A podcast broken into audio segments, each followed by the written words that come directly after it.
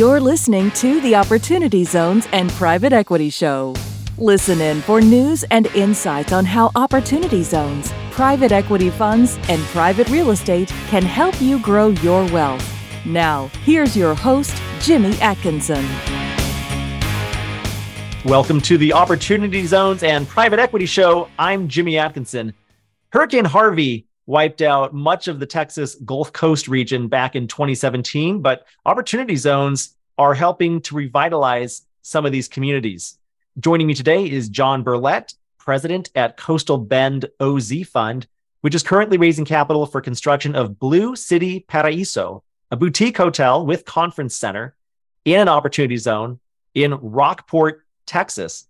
John, thanks for coming on the show. Really appreciate you being here today.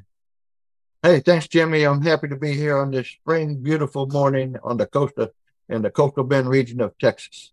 Yeah, it's a beautiful region in Texas. Um, a few hours down the road from where I am here in Fort Worth, and I want to talk with you a lot about Rockport and your project uh, a little bit later during the show today, John. But uh, but first, you know, a lot of my audience of high net worth investors and advisors I, I, think they may already be familiar with you and your project because you were one of our presenting sponsors at our OZ Pitch Day Spring 2023 event back in March. Uh, but for those who aren't familiar with you personally, John, and with your Rockport project, and again, I want to get to the project in a little in, in a little while here. Uh, for right now, John, I want to hear about you.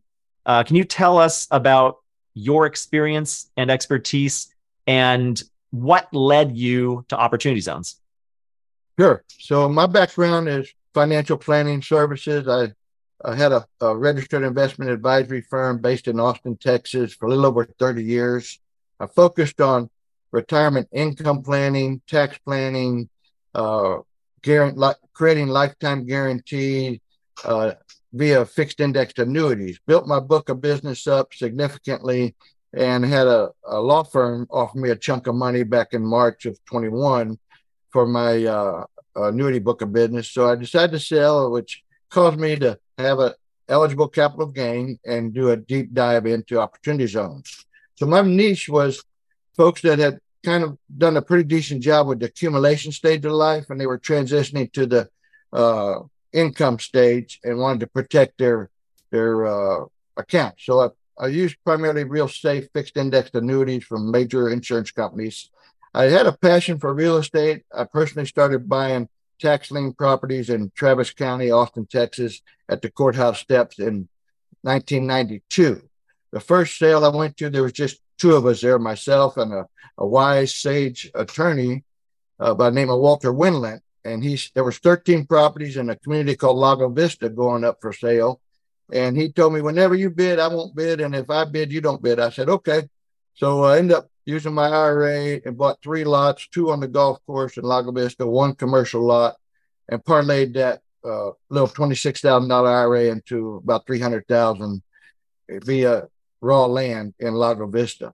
So that's a passion of mine, real estate, but tax planning. I have clients who I've helped create cash balance pension plans where they've been able to contribute significant amount of money, uh, much higher than SEP IRAs allow, and also um, done a lot of Roth conversions for people that feel the need to get some of their money in a tax-free situation. So you're a huge, uh, you you have a lot of expertise in retirement planning, but also in not just retirement planning, but tax advantaged retirement planning. It seems like that's a huge concentration of yours, uh, John. And and it, it's interesting. You mentioned um, that that you were doing those tax lien properties inside of your IRA. I want to hear a little bit more about that. Do you have?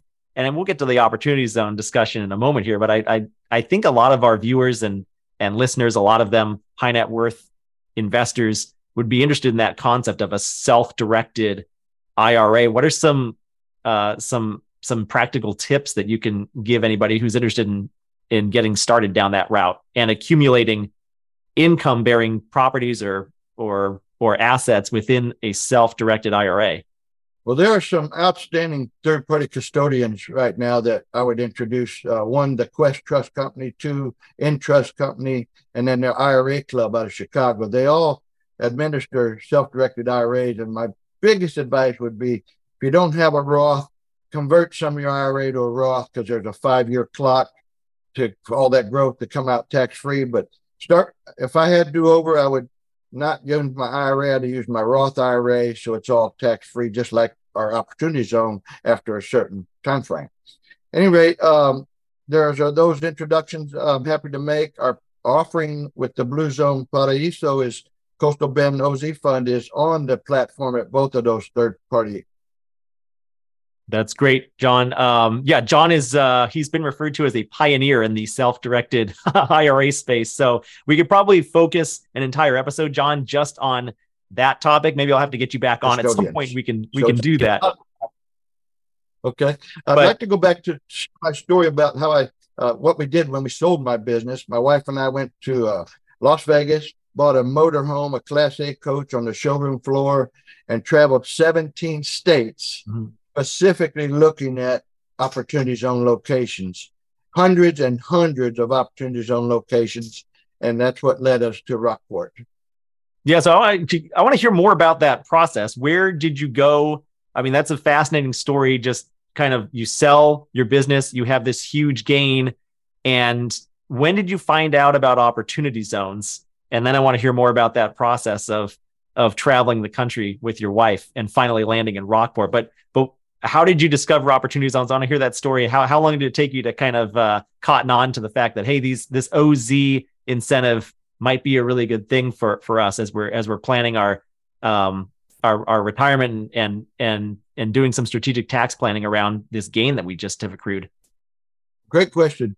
Um, it was all during COVID, so the motorhome was ideal. We didn't have to check in hotels mm-hmm. uh, worry about you know how clean the environments were. So this was like in uh, April of 2021, right in the thick of it, and yep. we traveled. We we left Vegas, went down through uh, Nevada, looked all around. Actually, went down to Baja, not looking at OZ in, in Baja, Mexico, but my grandson was racing in the Baja Motocross 1000, so we got to go mm-hmm. down there for that. We had a RZR we put on the back of the motorhome on a trailer, one of those side by side uh, RZRs and went through the streets of San Francisco up and down pulling that uh, RZR. So it's a pretty cool experience for me. We looked at OZ areas in the San Jose uh, area around uh, the Bay Area. We went through Utah, all up through uh, Colorado, down through New Mexico, looking at specific OZ locations. Some that kind of stick out in my mind as we went up through the Midwest. We we looked at some property in the Tennessee Kentucky region that was sounded seemed pretty promising, and uh, went up to Ni- as far as Niagara Falls, looked at opportunity zones there, and came back down through the Midwest into Biloxi, where we actually put a piece of property under contract in Biloxi that was opportunity zone. Proceeded back down through Texas, headed toward um, I forget the uh, name of the place where Elon Musk is put into SpaceX Oh, yeah. Uh, and all the speculators had gotten there before us, driven the prices up sky high. Uh, Boca Chica is the name of that place. And um, and come back to Rockport as we're headed down the coastline, and the area just kept jumping out at us as far as why is this opportunity zone? And it, I've since learned after we found the property that we did end up closing on was an old hotel in the hotel district I believe now the reason, and it's actually in my background right here, if, if y'all can see, that's where the property we acquired, three blocks from the bay. The Hurricane Harvey, of course, may have had some impact because that was August of 2017. The governors chose the areas in December or or maybe January of 18 was certified by the IRS. I'm 100% convinced the reason 85% of this county is opportunity zone is because there's so many second homeowners who report their incomes in San Antonio, Austin, Houston, even Dallas, Fort Worth, but all throughout the hill country. And they've been coming here for generations and generations and generations. So they it's quite a bit of anomaly, in my opinion, because they report their incomes and the data that was available was the 2010 census data. So it, it is what it is, and it's an opportunity beyond the normal Blythe community. Yeah, yeah. So that makes sense. So the the full time residents of Rockport who live and work there, uh, they may be lower income, but the folks who come down for the weekend or over the summer, they are very high income. They have these really nice homes that they're able to second homes, oftentimes vacation properties that they're able to visit for a weekend. So that's that is a little bit of an anomaly with regards to how they calculated uh, the medium household income for the census that then led to which of these zones were eligible. Just to back up, go through that timing again. So Hurricane Harvey landfall in August of 2017. The opportunity zones provision was passed as part of the Tax Cuts and Jobs Act legislation in December of 2017. And then the zones were nominated by the governors, and specifically the governor of Texas in this case, nominated the list of zones for Texas to the Treasury Department. That would have been in probably uh, spring of 2018, it's probably March, April, May is when they were working on it. And then the, the list was finally certified by Treasury in July. So I think you're right. My guess is the the hurricane um, impacting that area probably did influence the decision of the powers that be in Texas, who had then nominated those tracts to the Treasury Department um, that that following spring, a few months after uh, Hurricane Harvey hit hit that region. Um, tell me more about the process of actually setting up the fund. So we we kind of went through your trip through the country. You landed in Rockport. Um, you kind of found out that it, it was kind of a bit of a diamond in the rough. Maybe it shouldn't have even been an opportunity zone. Um, if if you're taking into account the income from the folks who are visiting there as vacation homeowners, but uh, there was some devastation from the hurricane, so maybe you could justify it in in that regard. So you've already settled on Rockport. Now tell me about the process of getting the fund set up. What what did that process look like?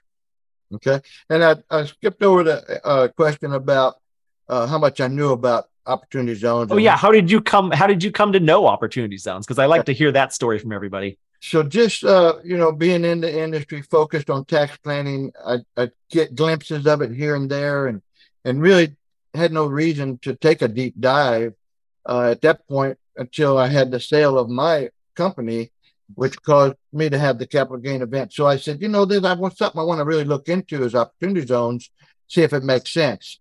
So I did the trip within the 180 day time horizon and ended up closing in August of 21 on this site uh, in Rockport.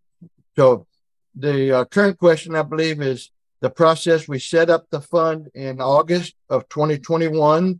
I used a Dallas-based uh, legal firm by the name of uh, Crowdfund Lawyers 101. I believe Nathaniel Dobson helped me, and and they're pretty focused on uh, a securities firm, and you know, bit the bullet, paid a big chunk of money, and, and got the uh, the entity formed, and then we uh, began. I had originally set it up as a 506B, as in boy, where I could go to my warm market and not advertise, but I could could bring on non-accredited investors at that point, and then uh, soon ran out of uh, resources there, um, and decided to reorganize under 506 Reg D 506C, so we could uh, solicit and advertise and uh, reach a broader a base of high net worth people. And that was done all in 2022. I ended up meeting Patrick Shagru, our Securities Counsel, through the Opportunities Zone OZ Works Group, which you're familiar with, Jimmy, and most people in the OZ space know of. It's a great networking group of, of uh, vendors and, and administrators and service providers that uh, help. And so Patrick analyzed our situation, helped us reorganize and be totally compliant with all of the uh, compliance issues. And we amended our offering in December of 2022 to incorporate the CB, uh, the property, and set up our QOZB component of the OZ, Coastal Bend OZ Fund.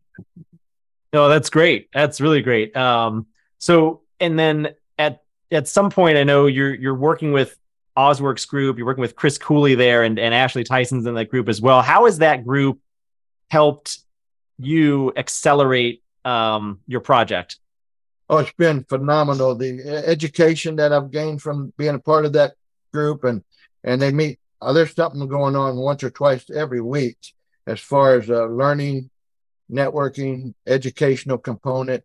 I did learn about the Puerto Rico. I, I went down there firsthand after about six months of hearing all the the buzz about what's going on in Puerto Rico. And so I said, I better get down there and and and we really want to scale our our resort concept at some point once we get established and profitable in Rockport.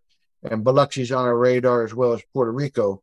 So I went down there and attended the OZ Works uh, Opportunity Zone Conference in January of this year and uh, met with Ashley, actually a second time. Ashley made a trip to Rockport here in October of the fall of 2022. Ah, that's right Yep. and uh, it was a wonderful time to, to bond with him. And in fact, uh, our investment relations manager, Stormy Johnson, one of our investors, and and Ashley and I did a fishing trip, and we loaded up. I'm not even a fisherman, and we caught all we could handle, and uh, had a wonderful meal that night together, bonding. So back to the OZ Works Group and uh, OZ Pros. It's been nothing but phenomenal deep dive education. If you want to learn opportunity zones, ins and outs, all the compliance components from A to Z. That's the way to go for uh, resources.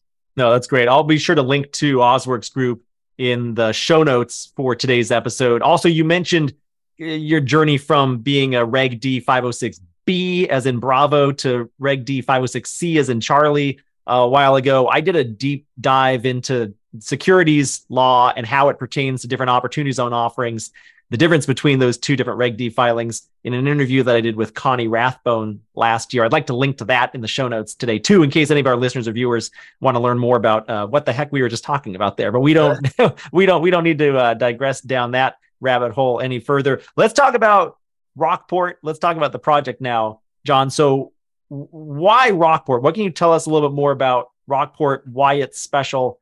and and also then why did you decide on a hotel property versus any other type of property great great questions so why rockport i get this a lot rockport is a, a small sleepy coastal community that's uh, the locals here refer to it as a a uh, drinking town with a fishing problem so it's it's on the radar. Texans just love to come here. They've been coming here for generations and generations. I went to middle school and high school in San Antonio, and we would come every year to Port Aransas, which is 20 miles uh, south of Rockport. Port Aransas, or Port A, as Texans call it, is the number one beach uh, location in in Texas, and uh, a lot of spring breakers go there. It's really the place. It's so congested. It's a uh, Port A is an island. You have to get there by ferry boat or go through Corpus Christi. So we're 30, 20 miles from Port A.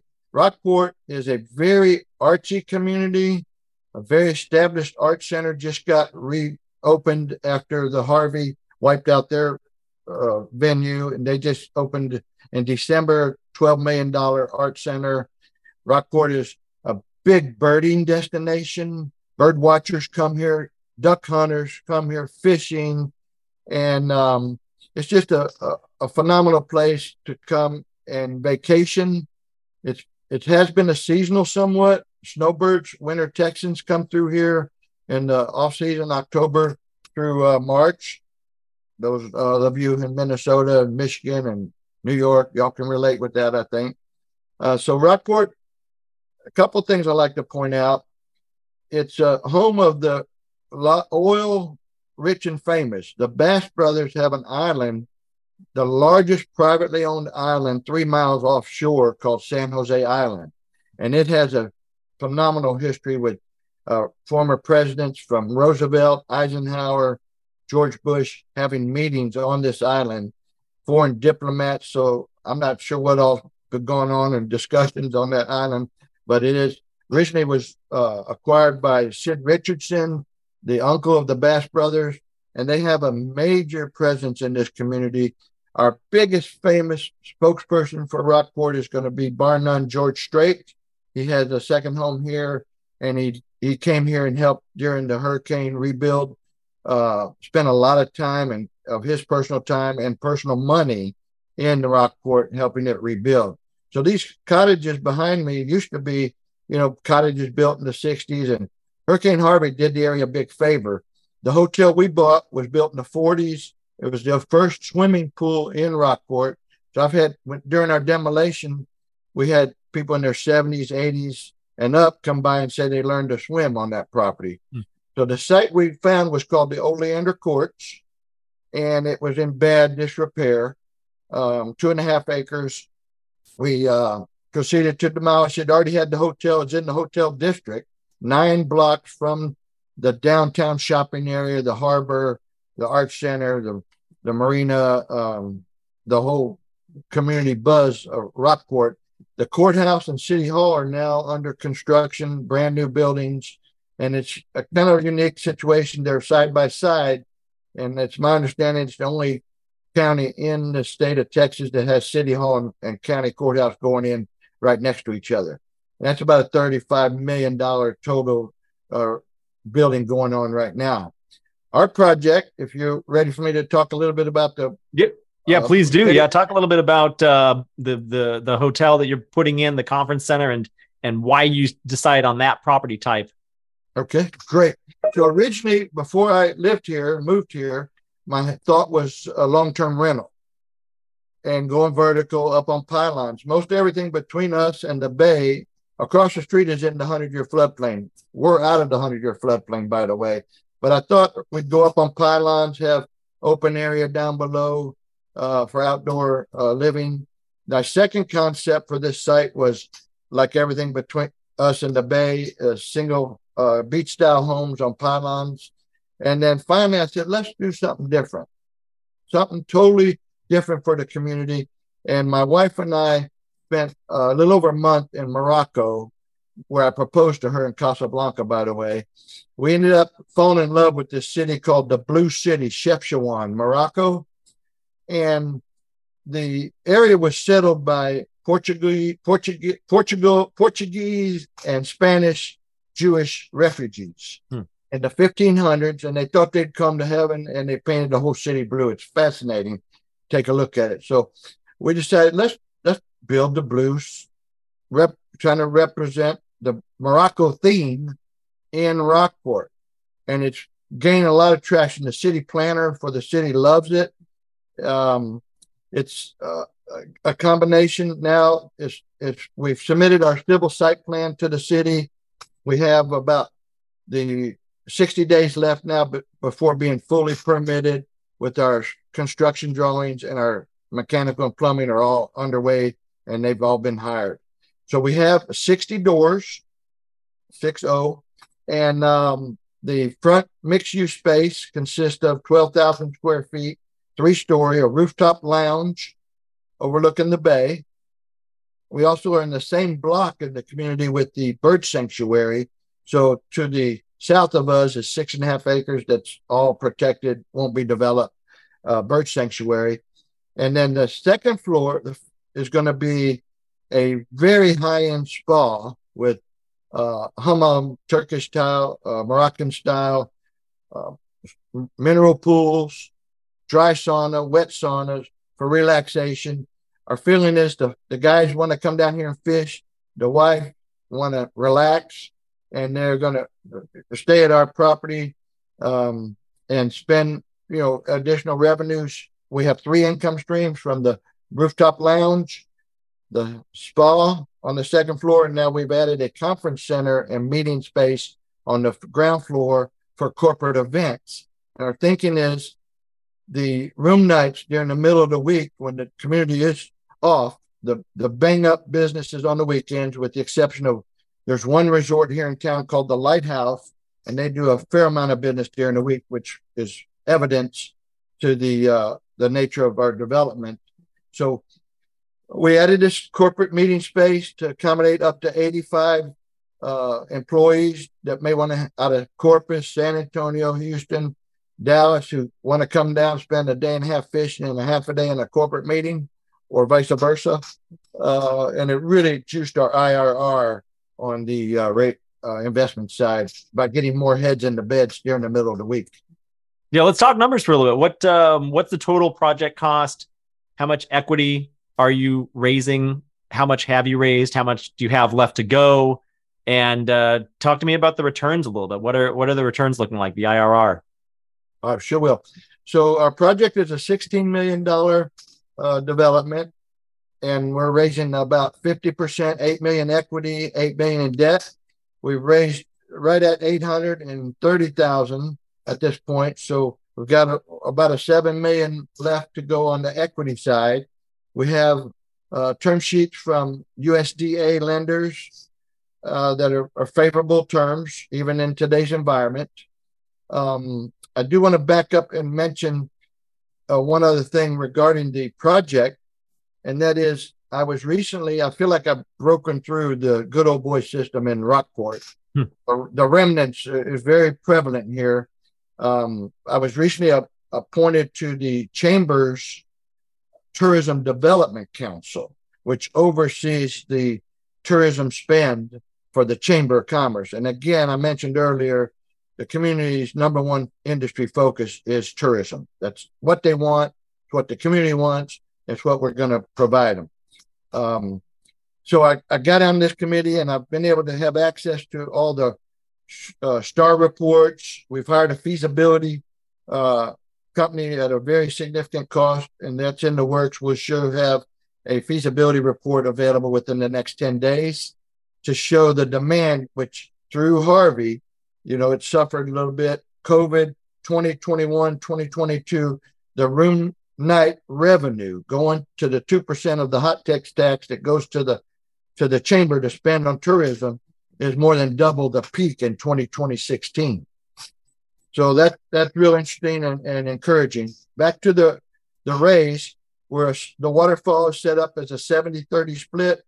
We plan to cash out refi in 2026 and distribute approximately 52% of the uh, equity back to the investors at that point.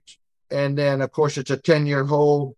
We have a targeted IRR of 18.48% after the 10 year hold with distributions. Uh, once the investors are made whole, that's when I start to share in the revenues. So I'm incentivized to really get back the uh, the basis to the investors sooner rather than later.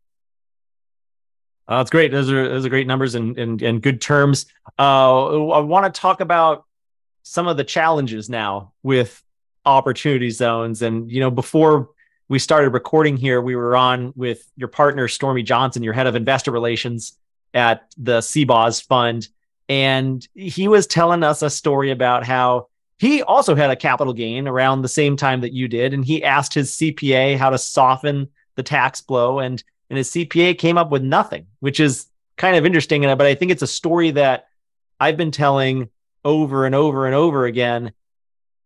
Opportunity zones, they've been around for about five years. You think, boy, that's that's a long time. But in terms of like the different tax credit programs and all the other different types of tax advantaged strategies that folks can employ into their uh, retirement planning or tax planning strategies. Um, it's it's still a relatively new program, and and a lot of high net worth investors and their advisors aren't really aware of it yet. And it kind of drives me crazy, John, that that you know here's this high net worth client with a capital gain. He's going to his advisor, his CPA in this case, and asking him for some advice and and he he doesn't even think to mention opportunity zones is is and eventually he he came to you john because he knew you and and you said, Hey, look at this thing that I'm doing here in Rockport. Look at this fund we've set up. Here's how OZs work. Oh, is, is that a story that resonates you? Is, is, is there a huge gap still that exists in knowledge gap? And how do we change that how, as an industry? How do we, how do we address those situations so that more high net worth investors, the types of folks listening and watching us right now on, on this podcast become aware of this program and, and how how great of a tax incentive it is for those individuals.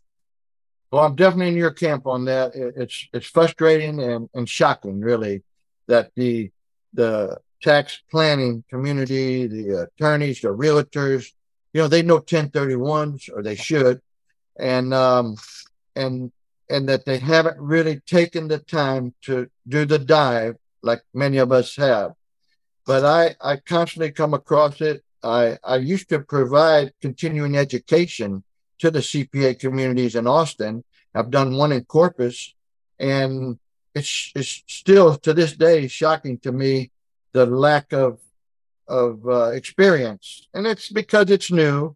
I think got to be the only thing I can conclude, and and maybe I I don't want to use that word unproven because it's a regulation in the federal law, so uh, practice will make it will create the proof.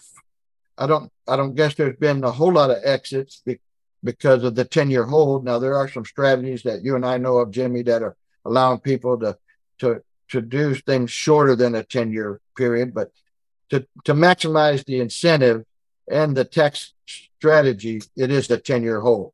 Yeah, but I think the unproven thing is uh is bunk quite frankly. And i think you would think the same thing john. Maybe you could use that as an excuse in in 2019 or even 2020 but at this point we've had over a hundred billion dollars of equity flow into different qualified opportunity funds all over the country. So I, I don't know if that excuse really has two legs to stand on anymore um as we head into toward the we're we're we're, toward the middle of 2023 now. That's a great point. Absolutely. Uh and you monitor the the amount of traction and, and some of the big players that have been part of your uh, pitch day uh, program are, are well versed on the amount of dollars that have been deployed in OZ space, and it's off the charts, really. Yeah, uh, yeah, it is. Just um, a matter of us keep focusing, keep plugging away, keep educating. And um, I want to compliment you and your associate Andy on what y'all are doing now with uh, transferring out into the wealth uh, channel I think that's a smart move on y'all's part.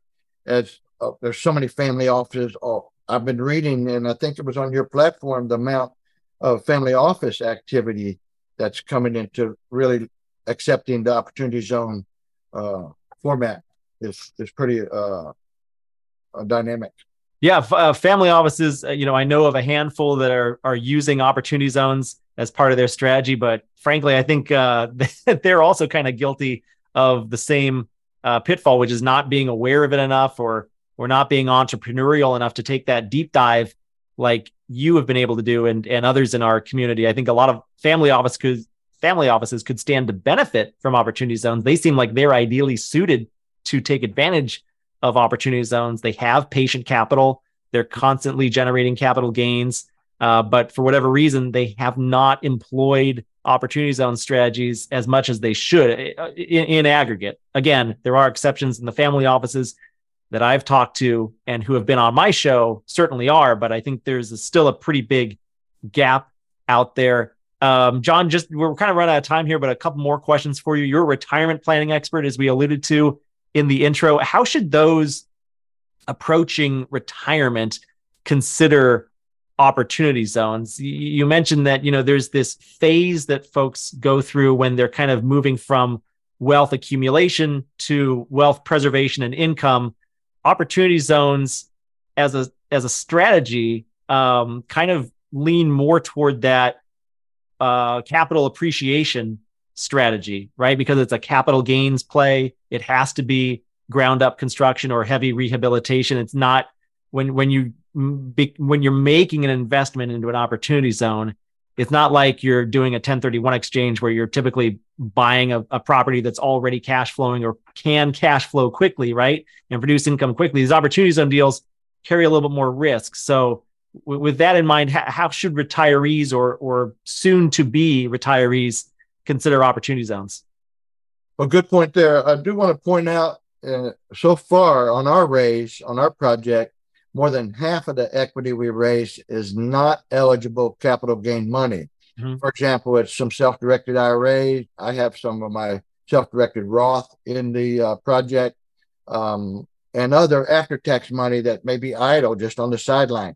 At the end of the day, my project and any real estate project needs to uh, stand on its own as far as its own merits, its own um, investment risk return ratio portfolio, etc.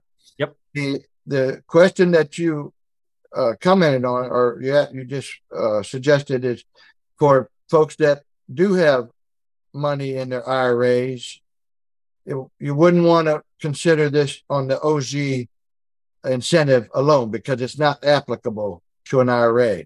if you invest in my real estate project or any real estate project, you're going to, you or somebody in your family is going to pay taxes on that money at some point in time.